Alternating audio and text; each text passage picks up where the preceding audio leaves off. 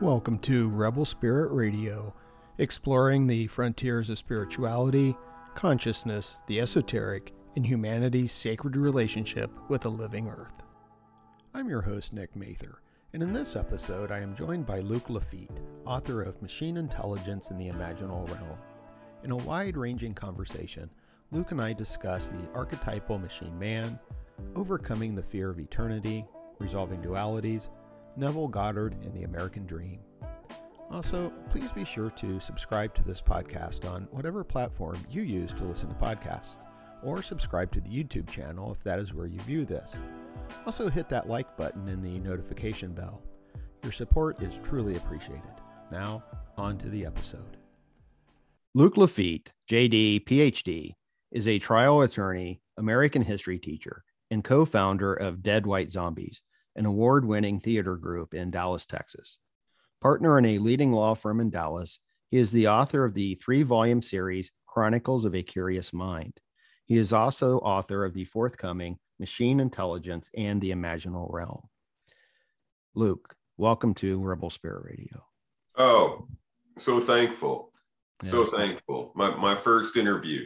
Oh, wonderful. So, uh, I'm, I'm very thankful that uh, you got a hold of me and I'm on. Yeah. Well, I, am very thankful to, too. I'm very excited about this conversation. Uh, I've been playing questions in my mind for the past week or so. Uh, and as I've told you, uh, I've read uh, Machine Intelligence in the Imaginal Realm twice now. Uh, I, I, think it's an amazing book and quite the accomplishment. So, uh, kudos and congratulations to you. and, you know, I read it twice for a couple of different reasons. Um, primarily, it's because it lit a fire uh, in the mind while I was reading it. And, you know, it made me want to consult several other works to engage with it, works that I'm familiar with that you don't necessarily bring in. You know, I was thinking, for example, of like Erik Davis and his book Techgnosis. And, oh, sure. Um, uh, you know, and you mentioned the, the work of Ray Kurzweil, uh, uh, Douglas Rushkoff, Siberia, and a few others. Uh, and and I also think that it just deserves a close reading uh, and engagement. So. Well, I think I even say in the book you have to read it more than one time. Yeah, yeah but yeah. but I'm sure a lot of people say that in their books. yeah, I don't know. Uh, it, it didn't bother me at all um, to read it. I know that uh, there have been a few books of people that I've interviewed that I've had to read a couple of times, and I know one of them's like, "Oh my gosh, I'm so sorry. Were you bored out of your mind?" I'm like, "No. Some books are, you know, a good book invites rereading." You know, right. so um, so congratulations. I, well, I am thank you, and I am I am also very appreciative of this opportunity to speak with you about it. So uh, I thought that we'd begin just a little bit uh, about you. Uh, the biography I read is short, but it seems like there's a lot there to unpack. So I was wondering, can you uh, say a little bit more about who you are? Uh, introduce yeah. yourself to the audience. sure, sure. Uh, well, I'm a trial attorney at trade, and uh, I've litigated more cases in, in this century than I think every anyone has ever litigated. I'm probably around 1,000 or over now and um, they're personal injury cases. Hmm. So they have anything to do with car wreck, uh, soft tissue injuries, bulges in the back, protrusions to brain damage. And uh, I've, I've, I've loved what I've done, but it's, it, it takes a toll on one. It, it really does to have all that pressure all the time, to have a, a human being's quality of life in your hands and, and talking to a jury for maybe only two or three days and telling them that whatever decision they make is going to affect this person for the rest of their life. And, and that's difficult. That's the most difficult part of trying the case is uh, getting the jury to open up their mind to understand that the valuation they make upon this injury is going to last for the lifetime of that person. And I think I've done a pretty good, pretty damn good job of, of getting it through their heads that human beings are worthy of compensation and it, their pain and suffering is worthy of compensation and that we have to get over this idea that we're looking eh, that we look at people like they're numbers or commodities or robots mm. and that kind of feeds into the book that i wrote right, right. machine intelligence and the, the, mechanical man is not per se a, an archetype that we want to become the mechanical man is an archetype that we want to destroy hmm. So you know, when I talk about going from the cowboy to the mechanical man, I'm not saying that we, we want to value the mechanical man. I'm saying that we need to recognize what the mechanical man is and how to uh, how to differentiate between the spiritual man and the mechanical man. Okay, yeah. And one of the questions I had for you was to go a little bit deeper in regards to what the mechanical man is.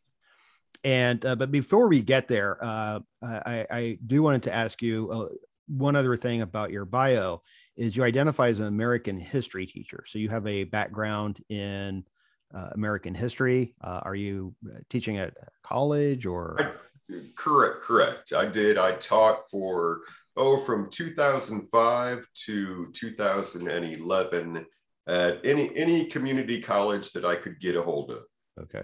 So um, on weekends and evenings, and then around that time period when I quit teaching, I got married to my wonderful wife Amy, and she said, "Okay, you're teaching on weekends and evenings. Where are you going to be for me?" right, right, right, right, And I said, "Okay, okay." I, I, I, but it was a it was a, a, a, love affair that I had with with teaching. Hmm and um, yeah, I, I, did the the old uh, 1301, 1302, you know, American history to Reconstruction and Reconstruction to present day. Mm-hmm. I didn't do anything beyond that, but yeah. I, I, I enjoyed it. Uh, I loved it. Uh, someday, I'm sure when uh, later on I'll get back into doing it and teaching it again. Mm. But it's uh, American history is one of my loves, as many. Yeah yeah, I, I like American history too. I always have. And uh, my doctoral dissertation was grounded in American history.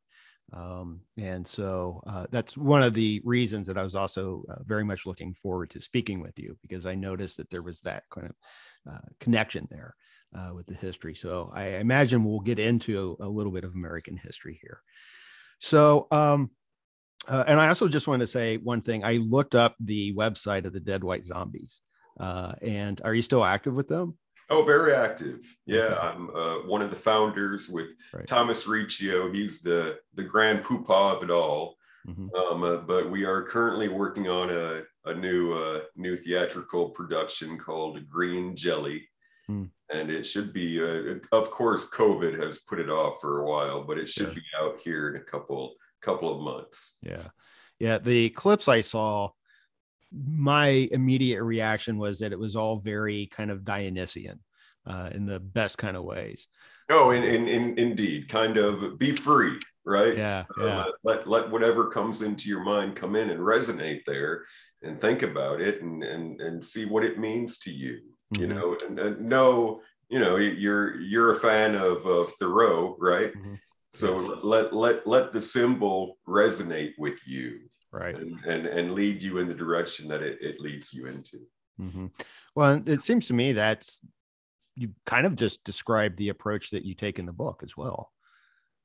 Right, right, exactly. Just, just allow these um these prophets and goddesses to to show you which way uh, which way they're going and, and what they're studying and why they're studying it for, for their own well-being, mm-hmm. right? I mean, that, that's when I get into Grace Hopper. Why is she studying the Mark One? Why is she so intrigued by it? Well, because it's telling her that she has some internal problems as well.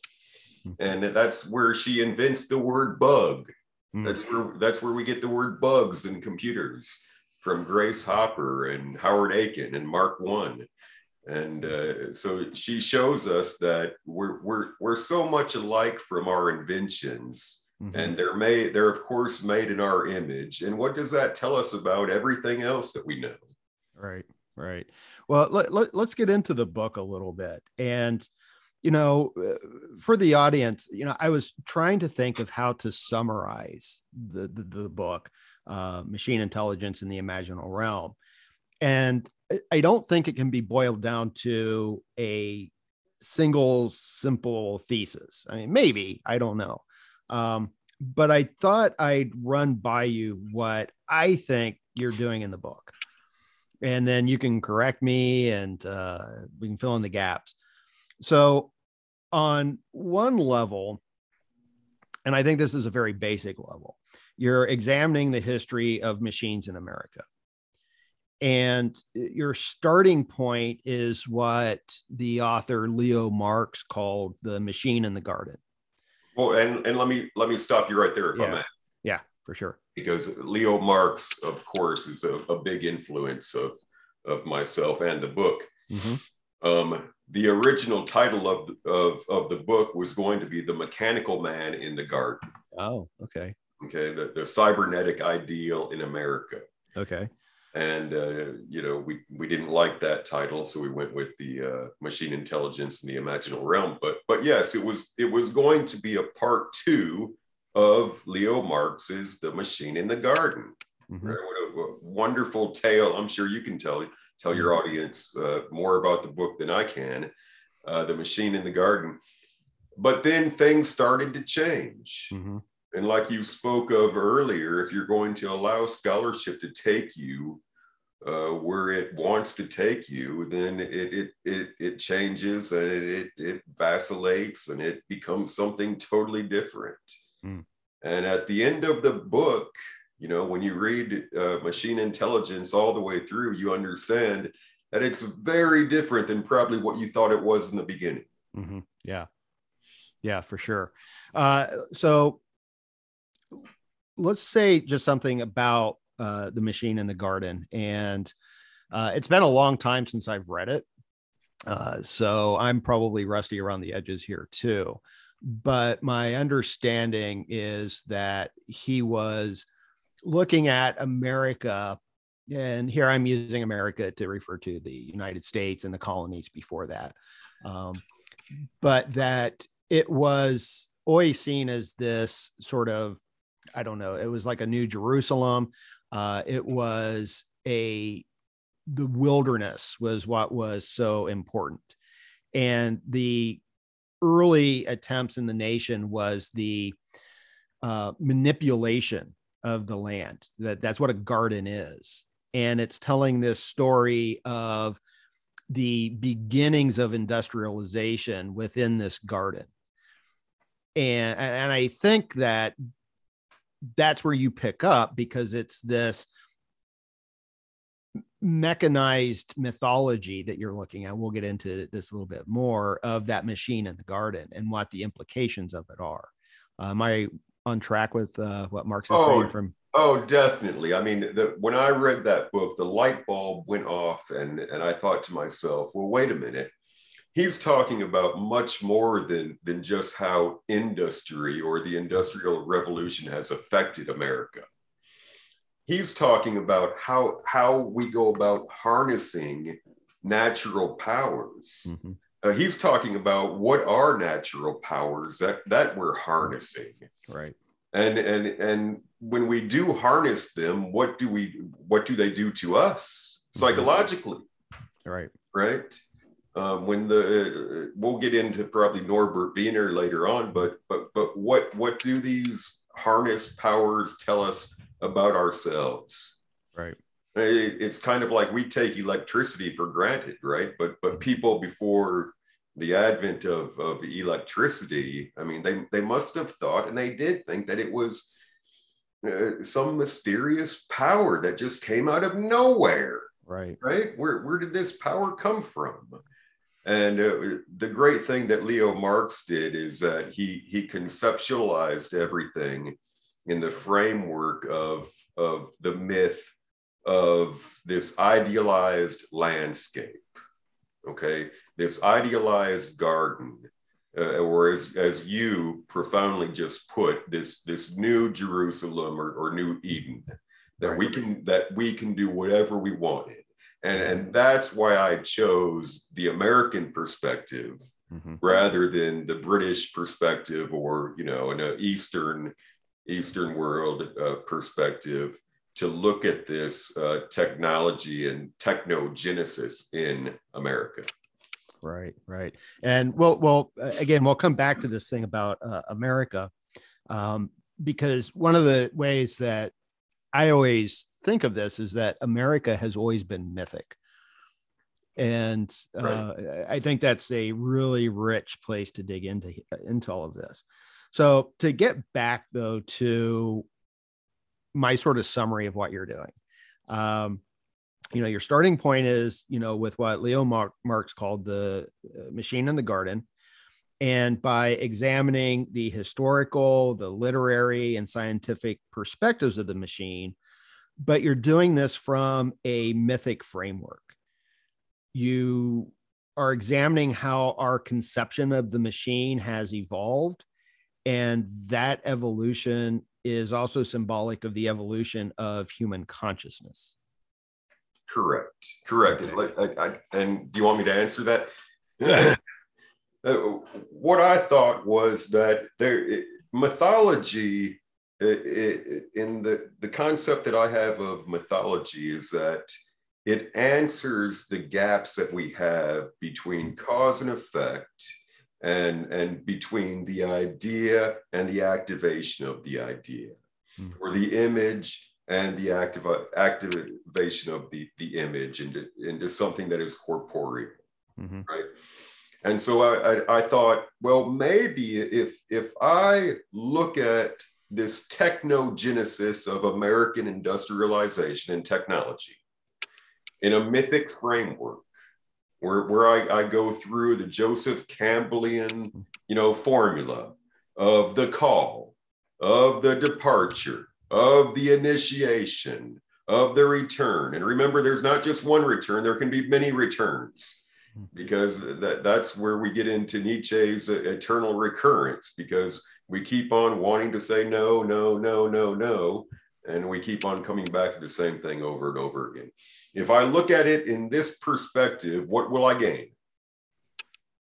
And I gained a lot, mm-hmm. a whole lot from looking at it. Now, now, can this formula work for any subject matter? Maybe. I'm not. I, I'm not.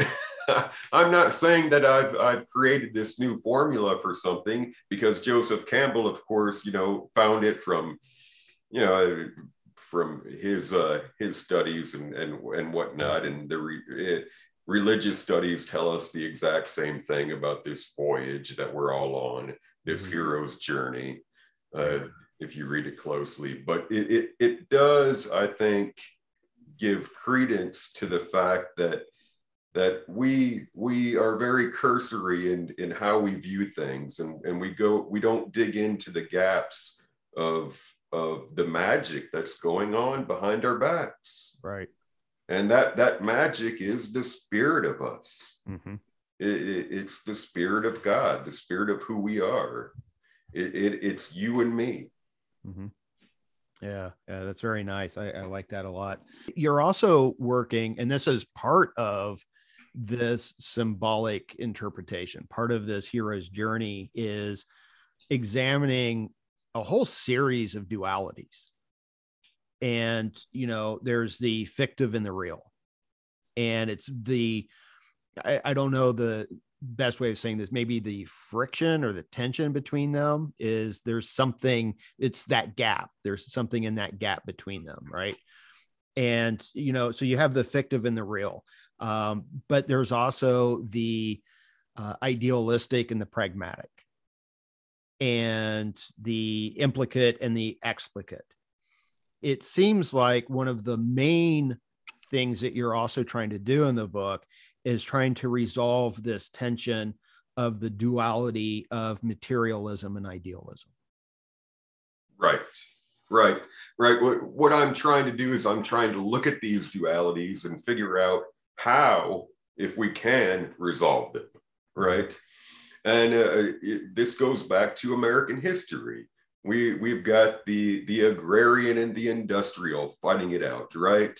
We've got the sophisticated and the non-sophisticated. And that even, even comes up today in our Mhm. politics and in our, our dilemmas that we have where we talk about which direction we're going to what what is our as bill clinton said our bridge into the future Mhm.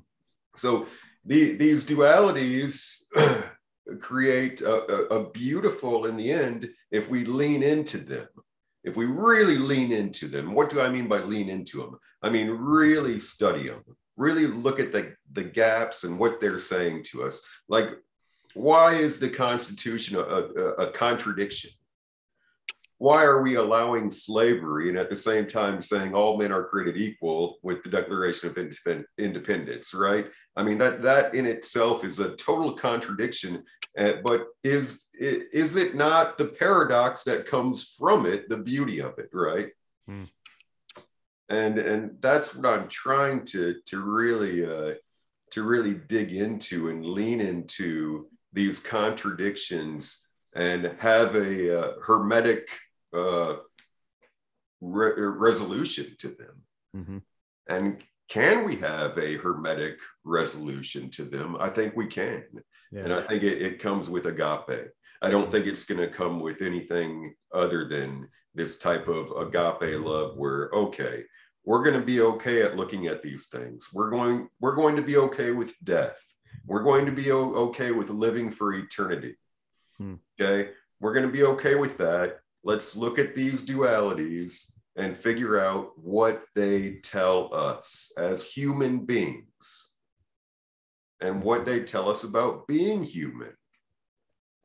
Yeah, and wasn't that one of the uh, I don't know how to say this the um, I guess maybe the one of the driving forces behind your writing this book uh, was this uh, apeirophobia uh, that you had mentioned, uh, the fear of the eternal.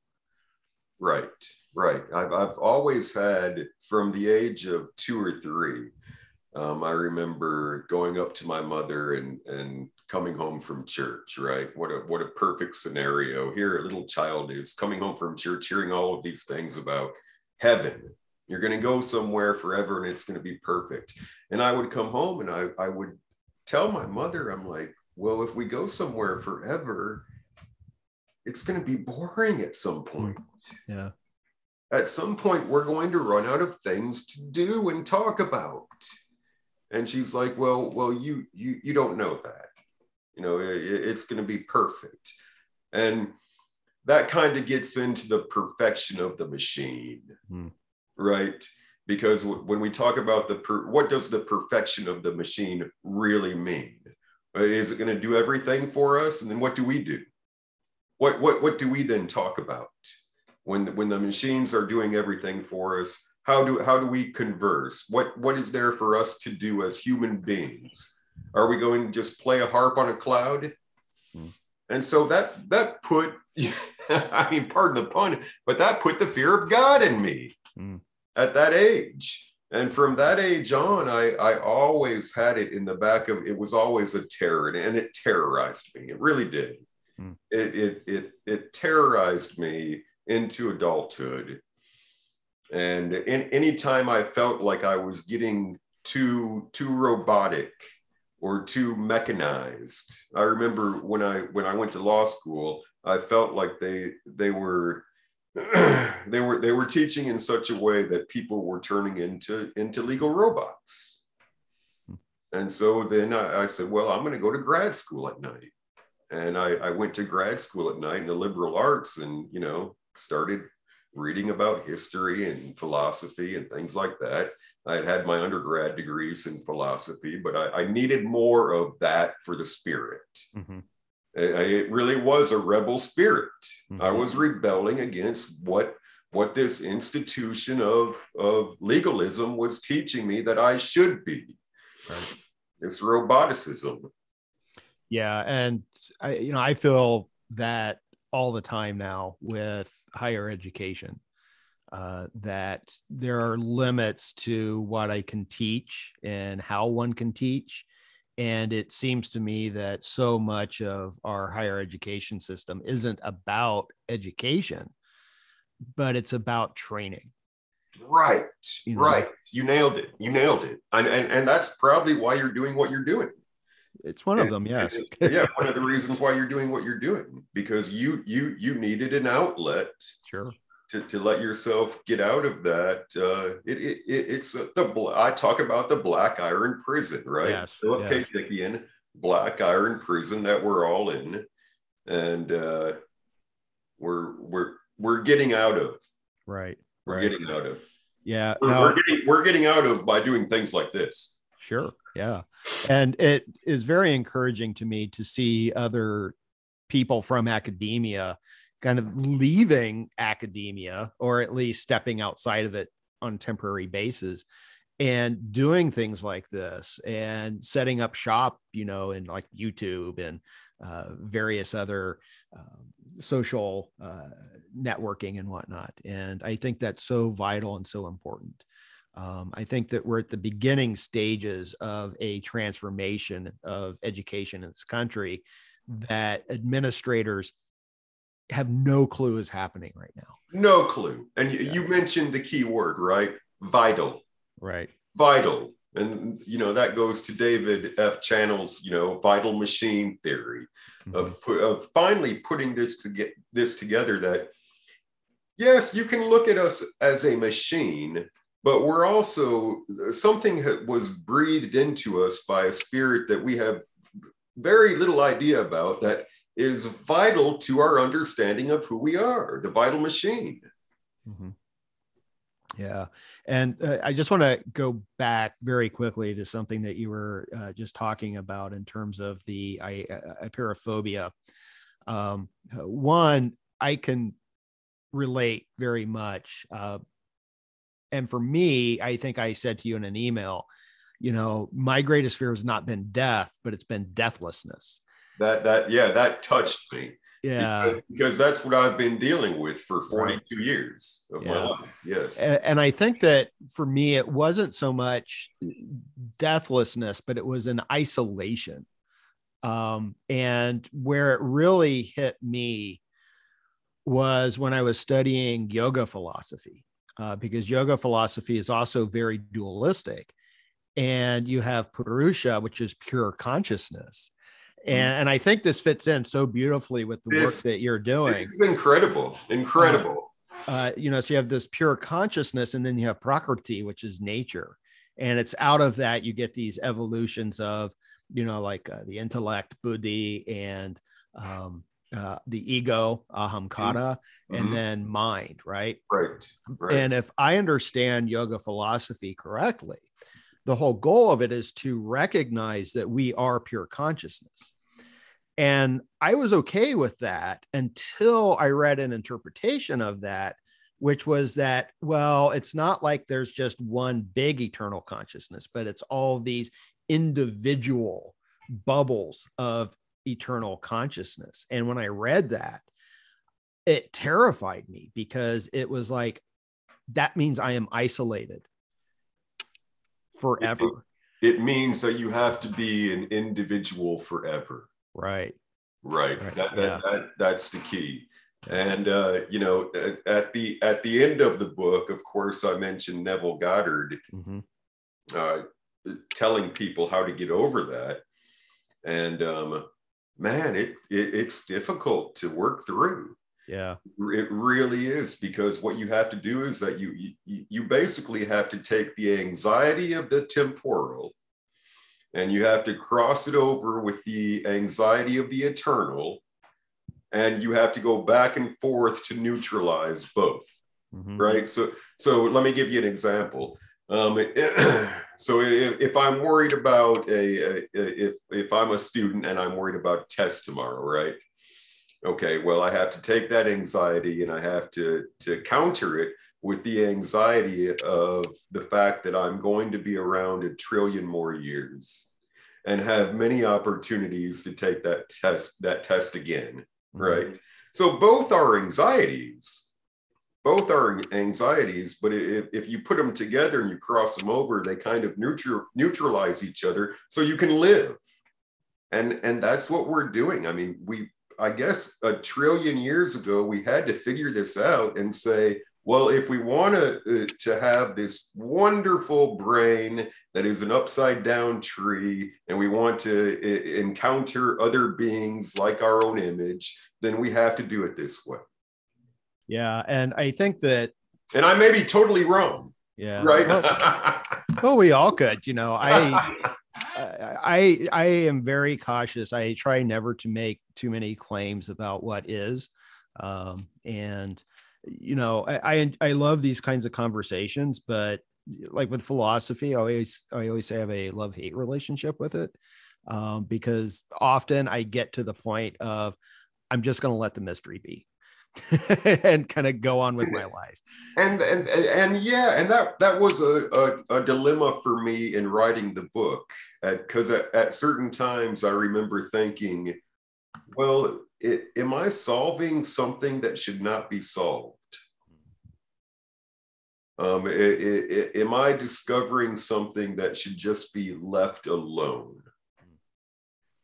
And I, I, am kind of still at that point. You know, I, I haven't resolved that in my head, um, especially with uh, the Neville Goddard lectures at the end, end of my book that I, I cite to. I, I still read those Neville Goddard lectures over and over again every day. Yeah, let's uh, uh, talk about Neville Goddard since you've mentioned him. And honestly, I have uh, been reading him uh, recently in the past week or so. I don't know if it was your book that prompted it. Uh, I was familiar with Goddard. I had read um, what's his most famous one? Um, Resurrection is one. yeah, it wasn't Resurrection. It was uh, something is your destiny, I think. Um, anyway, um, I, I, was familiar with him. I had read him and I knew him from uh, the writings of Mitch Horowitz. Uh, but since you've mentioned Goddard a few times, uh, can you say something about who he was and how? To, uh, let me give a plug for Mitch Horowitz here. One simple oh, idea. Yeah, yeah, one simple idea. Yeah, yeah. I re- I read the um, uh, the Miracle Club, and I'm slowly going through the Miracle Habits right now. Um, I like that he's presenting this material in a very accessible way. And I think that he and you both recognize that there's something very American about this, about these ideas that are being said. You know, you talk, I think the beginning, there's a lot of the transcendentalists. Right. And uh, I see Goddard as being in that lineage uh, of them. And, oh, and I'm, I'm, grateful that you see that because I, I didn't think that many people would see that. Yeah, no, from, from the, the transcendentalist to the metaphysical club to Goddard. Mm-hmm. Yeah. Yeah. It's, um, yeah, yeah. I, I definitely see that it's there. And, um, you wrote this in one of the footnotes, uh, and I read all the footnotes, by the way. Uh, you you referred to it as a, and I think you may have gotten this from Mitch Horowitz, but you referred to it as American mysticism. Right. Yeah. Right. And I think that's absolutely correct. So, since we've been talking about Goddard, and I always want to make sure that people who are listening know what the heck we're talking about. Mm-hmm. Uh, so, can you say a few things about Goddard and the ideas and how they relate to uh, your book. Yeah. Uh, Neville Goddard is a, a, a, Christian mystic that came over here from Barbados, the islands. And uh, he, he laid the foundations. If you've ever heard anything about manifesting or laws of assumption or the secret, it, it basically all comes from Neville Goddard and it, and the way that he he treats it is he shows through biblical scripture that the bible is every man and every woman everyone born of a woman their autobiography and that well I, I can't put it any other way but every person is god mm-hmm. every person is the, the the the christ which is the imagination and the Jesus part of the Christ is the activation of the imagination. So uh, God and the Father are the, the imagination activated. The human, human imagination activated by the power of, of the breath, the word. In the beginning was the word. and he goes into it in in such succinct detail but but relatable uh, relatable to the point of of that anyone anyone from probably any country can read it and understand what he's talking about and also understand the power behind the words and and and the power behind the great i am that he's telling you uh, he, he's telling us our secret identity that we are the great I am. That we and, and he does it with no hubris at all. Uh, he does it with with such humility and sincerity that you really do get into his his his frame of mind and and and his heart and that that's what a lot of authors are unable to to really put out there. Is allowing you joseph campbell of course did it carl jung did it but uh, many authors are unable to allow you to get into their brain to get into their heart because they're they're still hiding behind something. He's hiding behind nothing. Mm-hmm.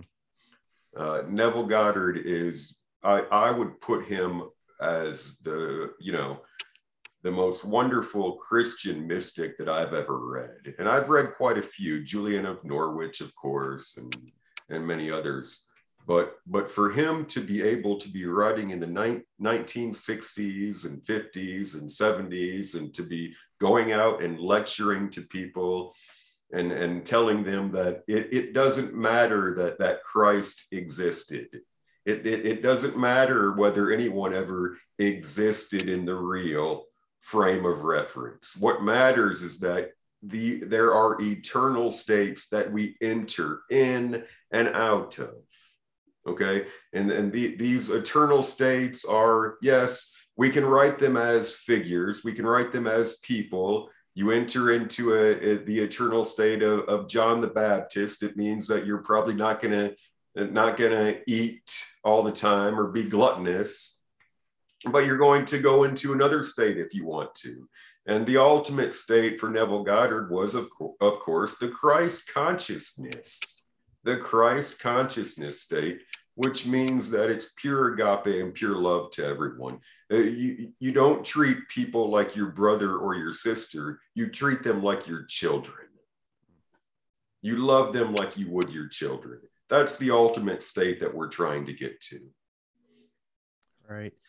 Yeah. And, you know, it's interesting. And I kind of want to put this into the context of American history and the machine and the garden. But this idea of the biblical figures and the biblical text and reading it symbolically, you know, this is something that I address because you know this is my bread and butter. I teach religious history, right? Right on, right and on. And I am always trying, and it's this is a tension for me, especially in the classroom, because I'm always trying to explain to students that all of these texts can be read symbolically.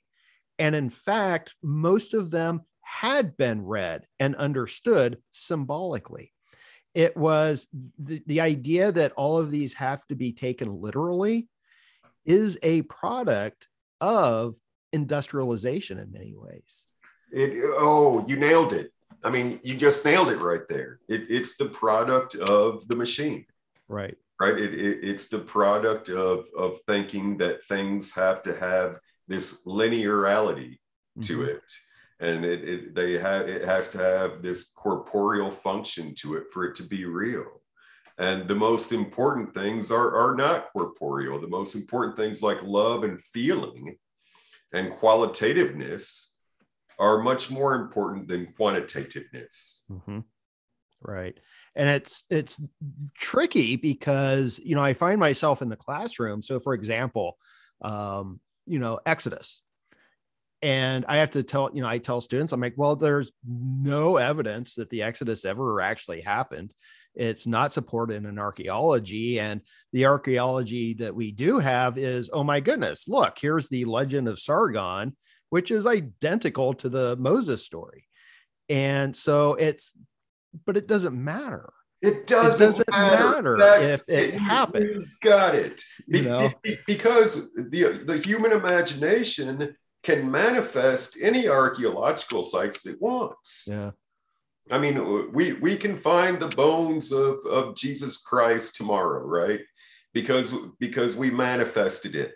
Mm-hmm. And and people can say, okay, that we can go back and we can we now have the bones of Christ and we can go back and we're showing the world and and and this and that. We're we're showing the world the the the Ark of the Covenant. Okay, we can manifest whatever we want because everything is human generated. Everything is from our minds, collectively and individually. Right. Yeah. And one of the themes that you go to, which speaks to all of this, is the ancient Gnostics, because they had that view. Uh, and Philip K. Dick, you mentioned him, and he's part of the book. He's also one of the you know there's gnosticism that runs throughout his work. Uh, and it's this idea that there's something not quite real here that we're trapped in. You the, the black iron prison right? And right. we have to wake up to a greater reality. Well and, and that's the call of the book. Right. That's the call of my book. And that's the call that that I'm pretty sure Philip K. Dick was on board with as well. Mm. Remember, he, he had his friend Bishop Pike. Mm. Bishop Pike is a, is a big figure in his exegesis, which is, you know, uh, academics compiled all of his notes and, and put together a book called The Exegesis of Philip K. Dick. And in it, he talks about uh, Bishop Pike trying to find out if Christ was real or not and uh, uh, well, we're going. I'm going off on a tangent there, but but, but, but, but but I'll, I'll, I'll come back and, and yes. So the Gnostics for Philip K. Dick were a group of people that that got it right, that that understood that there was a demiurge that we had created, and demiurge meaning a very vengeful vengeful god. But but but always remember that this demiurge that Philip K. Dick speaks of in, in Gnostic terms is you and me. It's human created. It's not something separate. None, none, none of what he talks about is separate. And that's how the Gnostics got it right. The Gnostics knew that there, there were there were two, two worlds. There was the implicate and the explicate. Of course, David Bohm comes in in the 20th century and, and he explains it in, in terms of quantum physics but they had understood that way back then you know one what what 70 to 130 um, ad mm-hmm. but but yes and and and they understood that that archetypes were important and they they understood that the imagination was god and they they understood that the the power behind the imagination is creativity was what they would call Jesus Christ, the savior of the imagination. Right. And I, I think the imagination is so crucially important. And I wanted to note something that you wrote in the book regarding this, and it relates to the title, The Imaginal Realm. And I think this is really important for the listeners to understand is that the imaginal, the imaginal, excuse me, uh, you write that it's a, a, world that is created by the imagination, but it is ontologically no less real than physical reality. And you also make clear to point out that the imaginal is antithetical to the imaginary. And I think that that's crucially important. And one of the points I wanted to bring up is I often complain, and I think this gets into the Gnostics and the demiurge and the archons of the demiurge. Mm. But I often feel like personally, my imagination has been colonized. That there has been, and I see it in other people that our the, the imagination has been colonized and what that does is it robs us of our power well, what it does is it, it robs you of harnessing other powers. Yeah. Okay. It, it, it may not rob you of the power that you're programmed to at that that specific time period in your life, mm-hmm. but it does rob you, and and that's another point of of of both Leo Marx's book and my own, mm-hmm. um, is that it robs you of harnessing other powers that you may not even see, right? Uh, that that you you may not even be knowledgeable knowledgeable of. But but but that begs the question well then how do you know? How how, how do you how do you harness these other powers that are out there that we don't know about? Well you get in touch with yourself and you do a carl jung individuation of yourself. Mm-hmm. and you humble yourself. And you take it, it, you know you you take every day as a great blessing in disguise and a great venture and a great hero's journey yeah, very nice. And this is what the mechanical man is showing us, right? Correct. Correct. Correct. Yes. I wanted to ask you real quick, kind of going back to wrap up something that you had been talking about previously. Uh, and what clicked is when uh, you mentioned Grace Ho- uh, Grace Hopper, and I like in the book that you uh, refer to her as the awakened Sophia. And that of course has gnostic tones to it as well. Uh, but really i was uh, trying i was thinking of this uh, uh, and this idea of eternity and the fear of eternity. And i wanted to ask you have you ever seen the television show the good place? No okay no. I, I don't want to spoil it for you, but I would highly recommend that you watch it. Um, because that's actually one of the things that is addressed oh, is um, the what do you do what exactly does does eternal life entail are you going to get completely bored out of your mind right. Um, because i always say that to my students you know it's like everyone it's like you know this is there's a difference between fear of death and this idea of eternal life. It's like i, I, I can't I, I mean i can believe because it's all about synchronicities but what a what a great coincidence to have between us yeah. that that that resonated with you. Right yeah, yeah, for sure. But the the the other reason I wanted to recommend the show is that one of the main characters, Janet, is, in her words, not a girl. Um, she's like a not a robot either, uh, not entirely mechanical, but she's goddess like in many ways. Like like Sophia yeah and one of the things that comes up is that uh, again i don't want to ruin it for you or for anyone who hasn't watched it but eventually people are given the option of it's like okay i've had enough. And they can go through this sort of like portal and just reunite with being and all individual selfhood is just gone they go back into the ocean of being as it were. well and, and and maybe i needed to talk further about that with my uh my fiction books chronicles of a curious mind. Okay. Uh, be, because I, at, at, in the third uh, volume of my chronicles of a, a, curious mind there's an actual war going on between those that want to just be done mm. and those that want to go on forever. Wow. Yeah. Uh, but uh, what goes on here is that one of the characters asks Janet, uh, you know, you know, it's like, does this mean I'm going to be completely obliterated? And right. Janet's response was, well, not really, because you're always going to live in my memory. Right, right. And right. she's got the memory of all beings in her, apparently. Well, well, do you remember that the Philip K. Dick story of Frank Poole? Right the one you were talking about the, yeah. the, electric ant right, right. and um, and he's kind of like well when it when we fade away we can always have the ability to be turned back on. Right right. Yeah and i think that it was reading that section in the book is what flicked the light on the good place in janet Oh, um, wonderful. So I, so I wanted to ask you if you had seen it because well, I, think I'm, it's. I'm going to check that out for sure. Yeah, yeah, I think it's relevant to what you're writing about. Um, so uh, uh, let's talk about America a little bit. Mm-hmm. Um, you know, I asked you the question in an email, why America? And you had a really quick response. Well, it's what I know, uh, which is an honest, uh, and, and, I can relate to that. Uh, I, I, did the same thing in my doctoral uh, work. I just focused on the U.S. because it's what I know.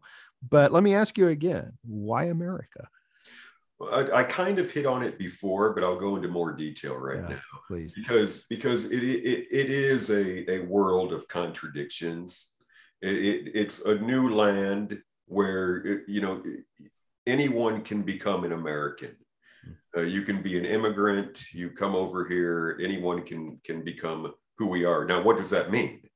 Well, I think what it means is that you you you settle into the fact that that we are walking contradictions that create beautiful paradoxes. Hmm.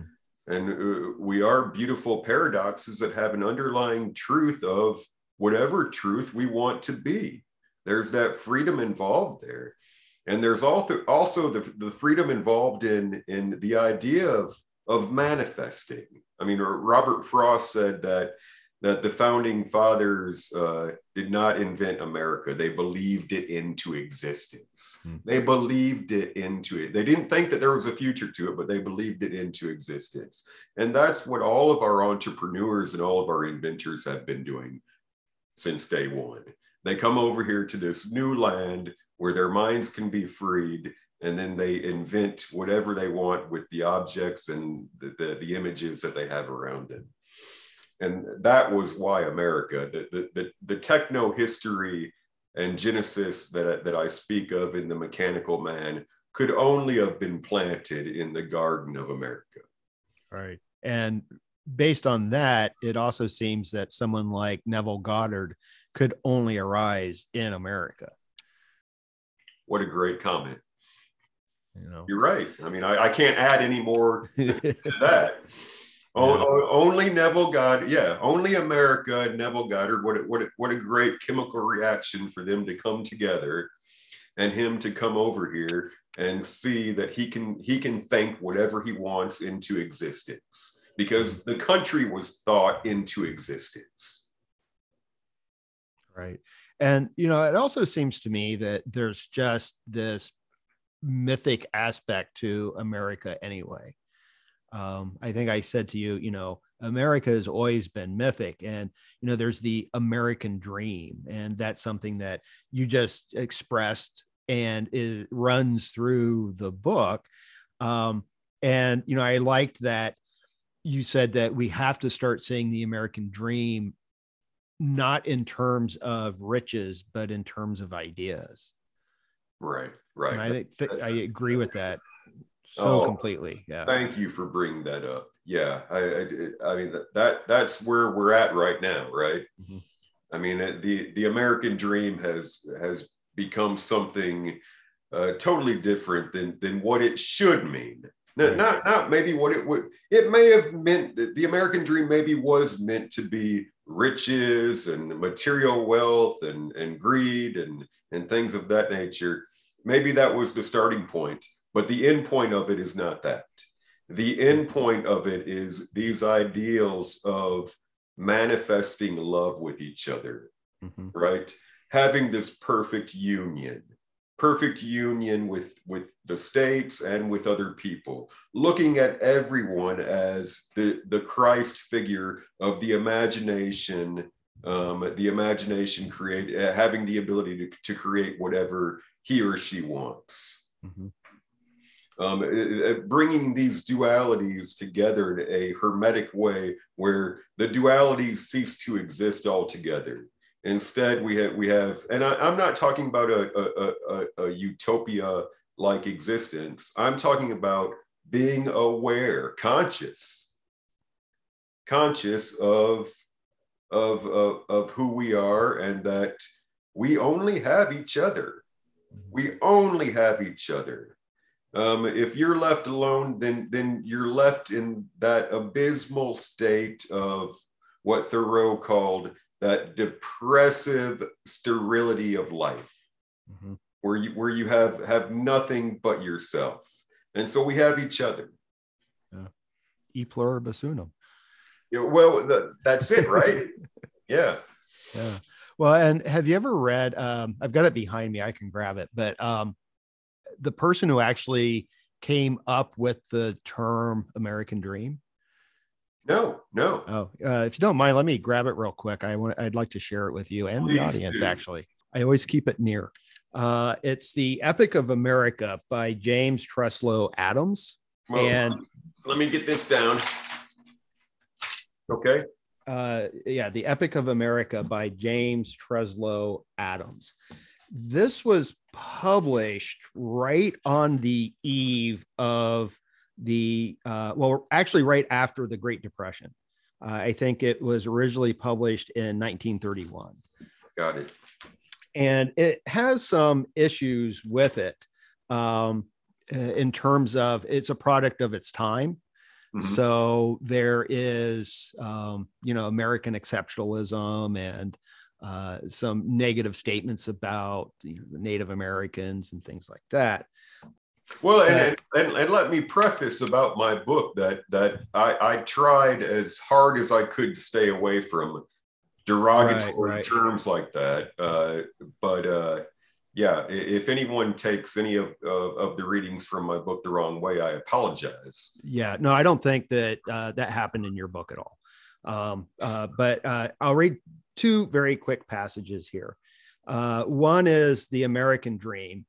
Uh, he says that dream of a land in which life should be better and richer and fuller for every man, with opportunity for each according to his ability or achievement.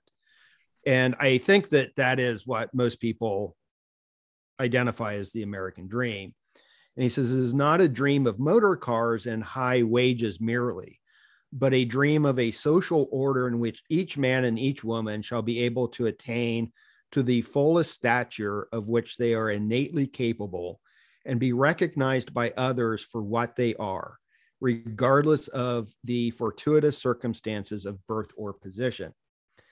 And I always point out to this section we cannot become a great democracy by giving ourselves up as individuals to selfishness, physical comfort, and cheap amusements. The very foundation of the American dream of a better and richer life for all is that all, in varying degrees, shall be capable of wanting to share in it. It can never be wrought into reality by cheap people or by keeping up with the Joneses. It all depends on what is made of each. Lincoln was not great because he was born in a log cabin, but because he got out of it. That is because he rose above the poverty, ignorance, lack of ambition, shiftlessness of character, contentment with mean things, and low aims, which kept so many thousands in the huts where they were born. And it says, if we are to make the dream come true, we must all work together. Wow. We have to we have to recognize the mechanical man so we can defeat it. Yeah.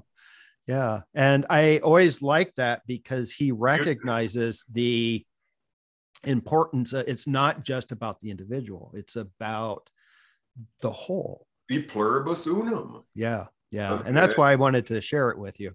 I love it. I, I, love it. Out of many, one. Yeah, yeah, for sure. And and, and the call is out there. Mm-hmm. The, the, the, call has been out there. Right. Uh, you know, whether we will heed the call, who knows? I, I I'm certain that a lot of people are heeding the call and and and trying their their damnedest and their best. I um I've tried with this 15 year project to give my story of it. Yeah, yeah. Well, I think you have. Yeah. And you know, I wanted to ask because one of the things that you had mentioned is you know, you're you're following a history and you do get us to the 1960s and the 70s. And at one point, you said that we need to finish what was started in the 1960s. And I think if if I understand correctly, what you're getting at is that sort of transformation of consciousness. It, it, well, exactly. Yeah, I mean that that that's why the the book is a, a consciousness study mm-hmm. because there was something going on, and I, and uh, I didn't get into it in detail because I didn't I, I still don't know what it is. or what it was in the 1960s that was going on. I wasn't around then. Right. Right. But there was something that occurred back then that I think was probably snuffed out with the death of Martin Luther King Jr. and Bobby mm-hmm. Kennedy, right. and of, of, course John F. Kennedy earlier than that. Um, but th- there there was a, a seed planted, mm-hmm. a seed planted that, that back in that time period in the 1960s that that we've ignored for I think too long. And I think just like the what you just read about uh, uh, uh, is perfect in what we've kind of fallen back upon. Hmm. Is okay, okay, we, we, we know what it is, we know what we have to do, but we don't want to really do it. Hmm. it, it it's too difficult. We're the richest nation in, in the world. You know, we, we, we don't want to do it. But then we always come back to the fact that we can do it and we will we mm-hmm. will yeah we will i, I think that um, and this is getting a little bit into some of the research that i've done and i wanted to run it by you anyway uh, because i think there is a connection here. When i wrote my master's thesis what i focused on was how the computer revolution and the new age movement both largely emerged out of the counterculture of the 60s and the 70s oh you've, you've got to get that to me. I've got to read that. Eh, well it's not very good. Um, it, but... it, it, it, may not be very good to you but it may be very good to me. Uh, but uh, um, the, the argument i did is i actually used marshall mcluhan and i kept thinking about marshall mcluhan when i was reading your book because it's yeah in my book marshall yeah yeah, yeah because uh, he was the sort of the theoretical background for me mm-hmm. where you know he defines a media as some kind of extension and so this would apply to any kind of technology so like you know a hammer is the extension of the hand right, right? or the extension of the arm and there is always a a change of consciousness with new media right mm-hmm. mm-hmm. and so i was writing this the uh, I think I graduated in 2003. Uh, so it was still fairly early on in the online, you know, where the internet had been made available to everybody, right?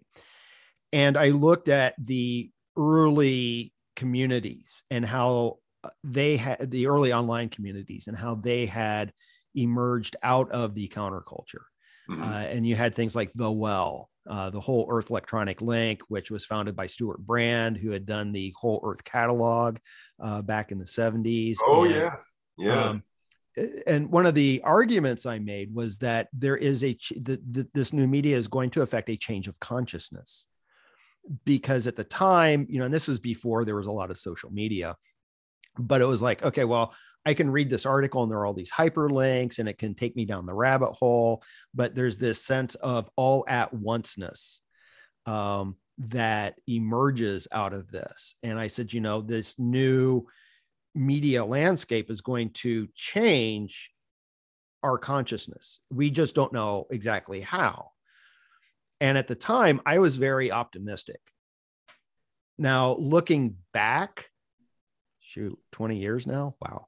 Um, I think that my optimism is a bit misplaced.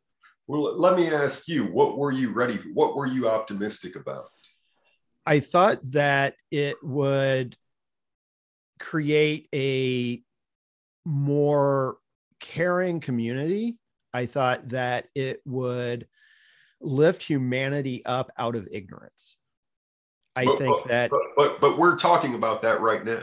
Right, isn't, I know. Isn't that yeah. yeah. Isn't that beautiful? Yeah, in, yeah. in and of, of itself. Yeah, and and and, and I don't think that it's quite finished. I think that we've hit some stumbling blocks, and maybe that's the way I uh, should uh, kind of think about it. Because on one hand, I thought that the the early online communities, and we can say the same thing with social media in general, is that there's a celebration of the individual, mm-hmm. which is deeply American.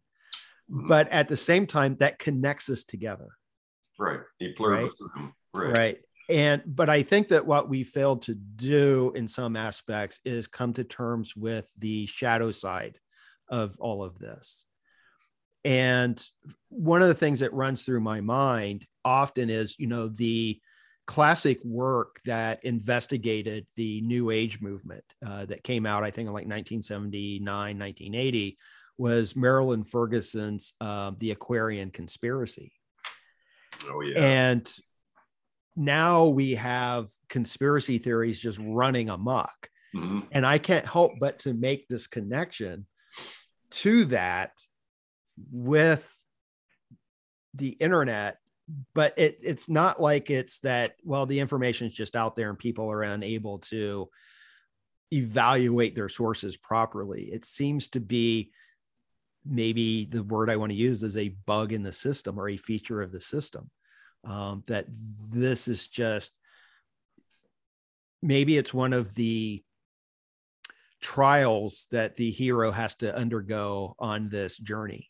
Boom. Yeah. Yeah. You just you answered your question right there. Yeah.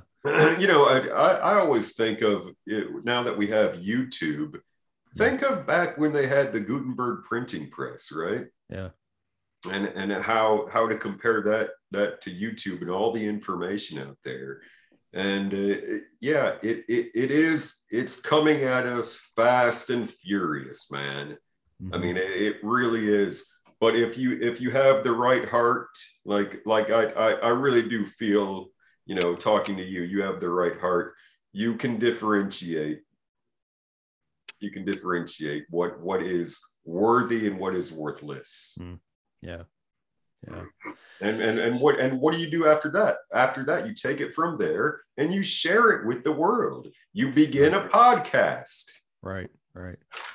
Well, and like you said, you know, it's, you know, there's a return, but there's not just one return. We keep returning over and over and over, you know. Um, and I think there's going to be a lot more trials and tribulations, you know, that we have to go through on our journeys here.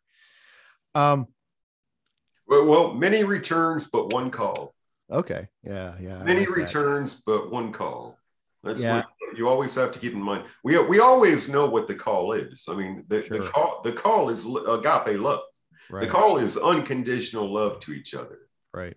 uh, the call is building a new future of curiosity and imagination hmm that's the call Yeah. Uh, all, all, all, all of the returns are just all of us overthinking things the Yeah. devil is the devil is in the details yeah, I, I like that, and um, I agree with that uh, quite a bit. Uh, the way that plays out, I think, in your book is you look at sort of the uh, the fuels, if you will, of the mechanical man. i like you know, that I like that. The, the, the yeah, the harness, the harnessing, right? Yeah, yeah, What, well, what, are, what, what are we harnessing? yeah, yeah, right. So you know, you start like with steam, and then electricity, and then atomic. Then I think it goes to mind, and you end with agape. I end with uh, capturing love. Right. Yeah, capturing love. I mean, it, the, these other things were so ephemeral before they were captured, right? Electricity, nuclear fission power, um, steam. And then when they were captured and you could actually see what they were doing to people and to the environment, then you're like, oh, now I get it. Now, Mhm. now, now I get why why love can actually or, or loving each other can actually cure environmental problems, huh? Mhm. Okay, because we'll build these things that cure it. Duh. right right and and it that's the cure isn't it to the apeirophobia the agape that that that's the cure to it. That's the cure to the apeirophobia. That's the cure to to the eternity. That that that once you realize what agape really means, and uh, you know what Saul and then Paul said of of agape in biblical text, then you can you can come to terms with not only uh, not only eternity but death itself right because you you you you have you have no worries about that anymore. No Mhm. worries about that anymore. I mean, I, I I I could I could sit here and talk to you for a trillion more hours and be happy with it. yeah yeah do you are you hopeful that more and more people will be waking up to agape, to recognizing the mechanical man and entering the imaginal realm, uh, or maybe going back and forth uh, between them to uh, manifest the to become the manifestors to be to recognize the divinity within that you talk about i think there's one trajectory that we're heading in and it's recognizing that divinity within recognizing that gnostic spark mm-hmm. and I, I, I i understand a lot of people are turned off by uh, you know when you talk about gnosticism and gnostic meanings and things of that nature but um, there's a lot of valuable information in there that that if you're a Christian and and you're turned off by Gnosticism, I guarantee that it it it will add to your knowledge of biblical text. It won't take away from anything. Right. Well, and there are Gnostic strands in the text that we have anyway. I right. mean, the idea that um, what is within you will save you um, is not just in the Gnostic text. You know, it appears in some of the other gospels as well. Well, it's like Elaine Pagels. You know, she she said that these these aren't just things. Uh, the these statements in the Gospel of Thomas and the Gnostic texts are not just things for you to believe in. Right. Right. They're, they're actual uh, they're actual practical things for you to live your life. They're, they're, they're psychological precepts that help you. Right. Right. Yeah. And personally, I find belief one of the problems that we have to go through. Um, that I think belief causes way much more damage than good anymore. Because I think belief stops curiosity. It stops inquiry. Well that that's the problem that we're having right now with people that that believe that they're experts in something right? Right right. I mean their their expertise probably ended 10 or 15 years before they started promulgating their their dictum to other people right? Mm-hmm. so what happened in that interim what happened in the gaps they ignored or or they pushed away or they didn't peer review. And that's where we're at right now. Yeah. I wanted to ask um you you you you cover so much in the book and there are so many you know like literary aspects that you bring in uh i was very happy to see the discussion of the tin man from the wizard of oz and you're looking at the book not the film um and you look at uh, uh the um uh, Gort from uh, The Day the Earth Stood Still, uh, which has always been one of my favorite movies. Uh, Gort, by the way, is in Los Angeles. When I first moved here, I was really excited because I would drive by this store and they have Gort in the window, and it's the oh, actual Gort from from. I movie. love it. I love um, it. Uh, and so and yeah you know robby the robot from forbidden planet and you look at actual people you know richard feynman grace hopper steve jobs you know whatnot um, uh, but I, I wanted to talk uh, to you about Star Wars. Okay. Because uh, I think you're wearing your Jedi robe. I, I am. I've got Jabba the Hutt's yeah. ride, ride his uh, yacht behind me. Yeah. Yeah. So, so how does Star Wars fit into this story of the mechanical man? Uh, because I believe that you said that specifically the scene of the cave in The Empire Strikes Back in Dagobah, you refer to that as the apogee of the mechanical man mythos. Right, right, right, right. What what you go into the cave with is uh, what you go in with, and that that can either kill you or save you. And so when Luke Skywalker goes in there with his weapons, right? I mean, that's what he's going to imagine. He's going to imagine a fight. Mm. You know, if, if he would have gone into that cave with pure agape love for his father, or even beyond that for himself, for himself, because we're all fighting ourselves. Mm-hmm. Uh, uh let, let's get that correct here. Um, we're we're all fighting our higher selves here and and our, our, our lower selves we're trying to create a balance between the two and when he cuts off the head of his father anakin of darth vader and sees his own face in there. Uh, I I remember I was three or four years old when I saw that, and and it it it correlated with everything I had been thinking of with eternity and with roboticism at that age, and it, it carried me all the way through until I wrote this book. Mm. And I, I I that that Dagobah cave scene, I parallel it to to Plato's cave. Right. Of course, right. the, the forms and I, the the ideals, and uh, where you go and where you move, your movements, like Neville Goddard says, where you move, what you go with, idea wise, is going to affect everything what you have in your head, the conversations you have in your head, is going to affect everything on the outside. The inside is the outside. What is within is without. Right. And that cave scene did it for me. The, the, the, the cave scene in Dagobah. And, you know, Yoda tells Luke when, when he le- leaves, Luke says, "Well, I, I, can't believe that." You know, when when Yoda lifts up his X-wing, right, and right. and I can't believe that. And Yoda says, "That is why you failed." Right. That is why you failed. You, yeah. you you you you have to believe in yourself. You have to believe that you're I am. Right. That you're it. That yeah. you're it. And I, I and I know, you know, in in in older times, I would be burned at the stake for this book coming out, right? Mm-hmm. And uh, maybe uh, maybe I will at, at some point. but uh, but but every, everyone everyone is so important, and they are everyone is the great I am. Mm-hmm. Because uh, uh, the only thing that we can say is I am. Right.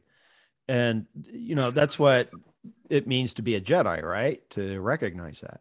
You have, yeah, yeah. It, it, it means that you are it. Mm-hmm. You are it, and you you you have a duty to say I am, and that's your only duty. Mm. I mean, how how easy is that to go around saying I am? Right. And then have uh, you know people are going to throw stones at you, and and stones like Neville Goddard says are are merely facts and reason. Okay? And in in this world our it's the imagination. What we're trying to do is we're trying to tell people the imagination is what what creates things not not facts and reason. Mm-hmm. and which is a contradiction to to everything right. that everyone pretty much believes yeah yeah. Well i think that the reclaiming of the imagination is the great trial that we have to undergo right now Oh, I love that. I love that. Can you repeat that for your viewers? If I can remember that the reclamation of the imagination is the great trial that we have to undergo right now. That's it. That's it. You nailed it. You want to end on that? Yeah, we can end on that. But uh, let me see if I had any other questions for you. I probably do, but we can leave it there. Um, uh, let me do ask uh, a couple of final questions. Uh, what's next for you? Uh, are you going to uh, this? You said this book took 15 years. Are you going to work on another one? Uh, what's next? Nope, nope, no, no more writing. um, um, I'll be back in trial here in a couple weeks. Okay. And then I have uh, interviews for the book for right. the next three or four months. And uh, no, that that that it was my one and done. Okay. All right. Uh, where can people go to find out more about you? Um, uh, just email me at drlucaslafitte at gmail.com. So all lowercase dr L U C A S L A F in Frank I T T E at gmail.com. Just email me. Okay. I'll, I'll put that in the show notes and uh, video description on YouTube if that's okay. Um, I'll also put links to the book. I don't believe the book is out quite yet. It comes out February 8th, I believe. So just a couple of weeks. Correct. Um, so I'll put the link on the uh, for Inner Traditions, the publisher. Right. And I usually uh, include a link for bookshop.org rather than Amazon. Um, I'm sure it's going to be available on Amazon, but that's yeah, it, it, it's available already on on all the Barnes and Noble, Amazon, okay. things of that nature. Okay. but I, I greatly appreciate this interview, my friend. Yeah. Well, thank you so much. I really Oh, appreciated wonderful. speaking with you too. So um, thank you, and you have an awesome day. And I do want to encourage everyone to read the book. I think it's a, uh, really good, necessary, deep read. Oh, well, I thank you very much. God bless you. All right. Thank you. And that's a wrap on episode 27 of Rebel Spirit Radio. Thank you so much for listening or watching if you are part of my YouTube audience. If you enjoyed this podcast, please make sure to give it a positive rating on whatever platform you use to listen to podcasts. It only takes a second, and your five star ratings really do help. If you have a minute to spare, consider posting a positive review, and please consider subscribing. For those viewing on YouTube, please give this video a thumbs up and subscribe to the channel. Make sure you hit that notification bell so you will be informed when I upload new content. I've been releasing episodes weekly and would like to continue doing so. I'm also working on creating additional video content for the YouTube channel, including book reviews, educational videos on topics concerning spirituality, the history of religion, and the religious response to the climate crisis. But that extra content takes a lot of time and work. If you would like to support me in creating free and credible material on YouTube and continuing with this podcast, please consider making a one time donation via PayPal. You can find a link for that in the video description or show notes. Your support makes this podcast possible. I'm Nick Mather, and you've been listening to Rebel Spirit Radio. Until next time, may you be in peace, may you flourish in all possible ways, and may you continue to nurture your rebel spirit.